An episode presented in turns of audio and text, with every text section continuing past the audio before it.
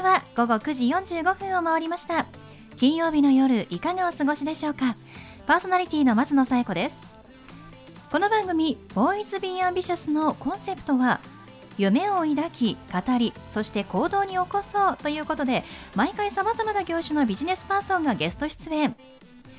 どんなビジネスをされているのかどうして始めたのかその思いを語っていただくそんな番組です。さあそして私と一緒に番組をお届けするのは柴田法務会計事務所の柴田純一先生です。先生よろしくお願いします。よろしくお願いします。先生あさって2月14日はバレンタインデーですね。はい。先生毎年もらったりしますか？もうそのためにバッグを3つ用意しております。はい。素晴らしいいいですね。私個も入りませんが 用意しているけれども、はい、そうなんですか。カラーバッグをね。えー、私はあげる側じゃないですか。ありがとうございます。そうですよ。あの今年は日曜日なので、はい、あのお仕事ねされてる会社の方にいつも配ってる方は本当に平日ね大変だと思うんですけど、日曜日だから会社の人にはまああげなくてもいいかなとかね、あったり、あと土曜日に準備ができるので手作り派の方は本当に作りやすいなと思って日曜日バレンタインデーって最高だなってちょっと思いました。ああそうですね、えー、そうなんチョコレート販売の方も今年は力が入りますねあそうかもしれないですね、そう。本当にいつもね私お菓子作りは作るのが本当に苦手なので測れないんですよ、い、や測れますけど測りたくない、はい、タイプなので、えー、お菓子作り向いてなくて、そうなんです。だからいつも毎年宿泊しながらね作るんですけど、土曜日なので、まあ、ゆっくりねちょっとお家で作ろうかななんて思っておりますよ、先生もじゃあもしねバレンタイン当日にお仕事だったらあの持ってきますので。あらありがとうございます、はい、久しぶりにねカラーバッグじゃなくてね一個入ったバッグを持って帰ることができます、来年かな、はい、よろしくお願いします。いつまでも待ちます。はい。それでは、はい、第45回ボーイズビーアンビシャススタートです。この番組は遺言相続専門の行政書士柴田法務会計事務所の提供でお送りします。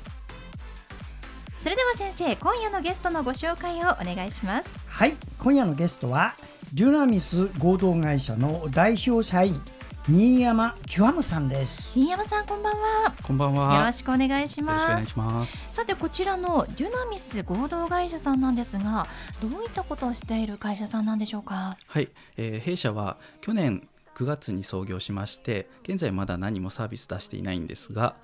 全国の、えー、とお土産を専門に扱った、えー、お土産専門の通販サイトを今開発しております。そうなんですね。お土産専門のサイトということで楽しみですけれどもなんと去年9月に設立したばかりなんですね。はい。はあ、今絶賛開発中と。そうですね。今ちょっと忙しいところです。あそうなんですね。お忙しい中ありがとうございます。えどうしてこのお土産専門のサイトを立ち上げようと思われたんですか？はい。えー、っとですね去年コロナ禍で僕いつもラジオを聞いていてその聞いてるラジオのパーソナリティの方が、ま、口癖のように自分に何かできることがないかなっていうのをおっしゃってて僕も常にそういうことを考えてた時にお土産を僕友人や同僚に配るのが好きなので、ま、お土産屋さんに対して何かできることないかなと思って考えました。そうなんですねでも本当に去年の、ま、コロナ禍で何か新しいことやりたいなとかできることないかなって考えた方もね本当に多いと思うんですがまさにそれを行動に移された方ということですね新山さんは。はい。はい。あのちなみにこの立ち上げる前というのは何か別のお仕事をしていらっしゃったんですか、はい、以前は、えっと、自分のゲームが作りたくてゲーム会社に勤めてました。そうなんですね。ではもう業種的には全く違う業界でお仕事をしていたということですね。はいそうですね。全然違う業種にいきなり転職ですかね。そうですよね。転職というか立ち上げといいますか、はい、すごいですけれども起業ですからね。でもその長年多分勤めていらっしゃったと思うんですがどれくらいお勤めですか？8年9年ぐらいかと思います、ね、長いですよね。その、まあ、ゲーム会社そちらも自分のやりたかったことだと思うんですがその道を、まあ、やめてまでえー、新しく会社を立ち上げるっていうのは非常に勇気がいると思うんですがしかもコロナ禍ですしためらいというのはなかったですか？なかったですね、僕なんか思ったらもう行動に移しちゃうタイプなのでなんかやろうと思った時にもうすぐ起業しようっていう感じで動いちゃいました、えー、先生すごいですねこの勢い。そうですね。またねこのコロナのね、うん、それが原因でねこういうことをやるっていうのもまたこれもね素晴らしいですね。ねそうですね、はい。もう本当にコロナで悪いことにばかり目が行きがちですけれども、はい。まあ、一方で新たな自分を見つけるというか、はい新たな道をね、はい。えー探す方もやっぱりいらっしゃるということですからね。はいえでもどれくらい思い立ってどれくらいで行動されたんですか？そうですね思い立ったのが7月ぐらいなのでで9月1日に創業なので早い。1ヶ月2ヶ月ぐらい 頭の切り替えが早いんですね。すごいですね。で本当にだからやりたいっていうのがもううんパンと浮かんで、は今だっていうところなんそうですねまあその去年うん観光業界がコロナですごい大変だったので、ええ今しかないなっていうので思ってうんもうスピード感重視でやっちゃいましたね。そうなんですね。さっきねおっしゃってましたけれども、新山さんあのお友達にお土産を渡すのがお好きというふうにおっしゃってまして、実はですねあの今夜もスタジオに我々にお土産を持ってきてくださいまして、こちらはあの紹介してもあよろしいですか？あ、あではぜひせっかくなので新山さんからちょっと教えていただけますかね？はい、えっと、高円寺の新高円寺通りにある周五郎さんというお店で特許を取られているお菓子なんですね。お菓子で、えっとはい夢猫といって猫が丸まって寝ている形のモナカになります。はあ可愛いんですよ本当に東京の高円寺で、えー販売されてる周五郎さんですね。はいの夢猫というもなか。はい、本当に箱もですねお土産にぴったりな可愛いおしゃれなデザインでしてね。猫のねシルエットが大変おしゃれで可愛らしいですね。本当にいただくのが楽しみなんですが白猫とかはい、青猫とか5種類の猫が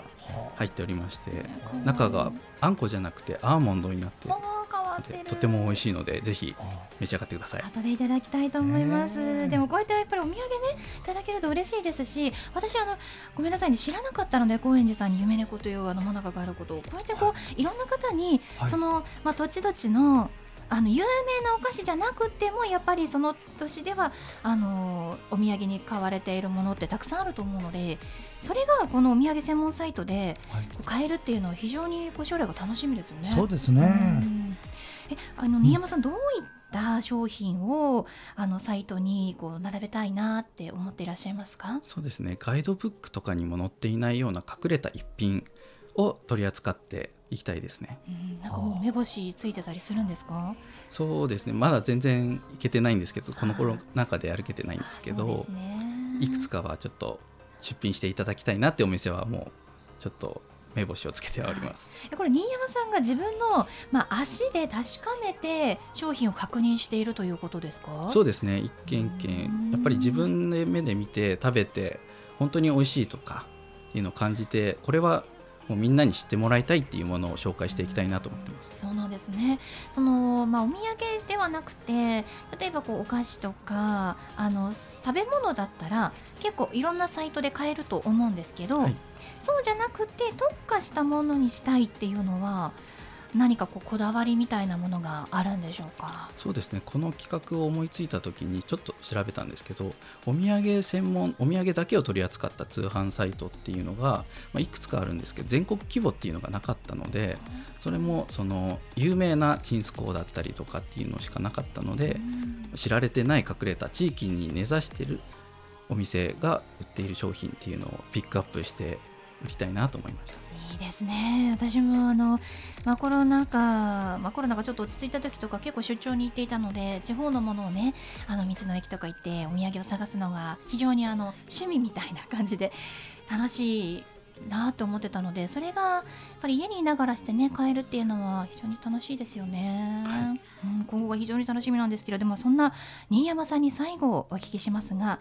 新山さんの夢は何ですか？そうですね。今の夢は全国市町村約2000ぐらいあるんですけどその全ての市町村のお店をこのサービスを通して出品していただけたらなって思ってます。いいですね。2000もあるんですね。そうですね。たくさんありますね。たくさんありますね。まあその中から本当に一品をね新山さんが見つけ出してサイトに載る日が非常に楽しみですが、やっぱりお店の方もね今非常にあのどう販売したらいいかって悩んでる方も多いと思うので、ぜひこのお土産専門サイト新山さんに出会っていただきたいですね。はいぜひよろしくお願いします楽しみにしたいと思います。はいということで本日のゲストはデュナミス合同会社の新山極さんでした。新山さんどうもありがとうございました。ありがとうございましたありがとうございました。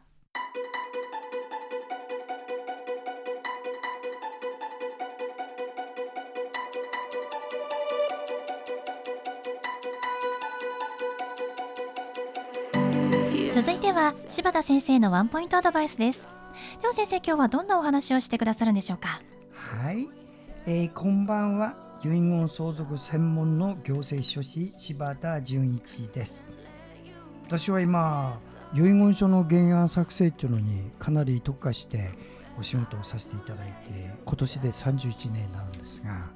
いろんな方とお会いしてたくさんの遺言書を作りました。その辺を踏まえてですねあの一定の共通のねルールっていうのはあるなって分かったのでそれを皆さんにエキスとしてご紹介したいと思います。まず一つはですね相続っていうのは必ずしもね相続人の子供たちに財産を譲ればいいってもんでもないっていうこと。ここなんですよ難しいところは。ここを聞いてる親の方ちょっと気をつけてみてください。例えばね真面目に働いている子供がねお父さんの相続で3000万ぐらいポーンともらうとね結構ね心が変わる時あるんですよ。つまり自分の仕事以上の報酬をもらうということがね自分の古来書をそぎ落とすんです。そして制御のできない人間にしていく。こういうこともあるのでねやるとしたら毎月毎月20万円ずつ何十年にわたって渡すというような遺言書もありです。これあの一定の保険屋でねこういうのやってるのがあるんですよ。3000万の保険出たらそれを年金のように渡せっていうような保険もあるんですよ。そういうこともねいろいろ考えましょう。私専門家としてねお勧めします。また子供にやるよりは別のところやりたいって場合はあります。認定 NPO 法人に渡せば相続税はゼロですよ。皆さん。私はあの国境なき子どもたちっていうところにこの遺言状を書いて渡しするのを結構やってるんですが国境なき医師団もありますしね。子どもたちもあります。いろいろ手があるからどうかあなたの財産うまく社会に回す。こういうのも一つの目線として相続の時見てください。決して暗いイメージじゃないですからね。最後に社会貢献ができるラストチャンスです。どうぞよろしくお願いします。はい。柴田先生の相談は電話東京03-6780-1408 6780-1408までお願いします。以上柴田先生のワンポイントアドバイスでした。先生ありがとうございました。ありがとうございました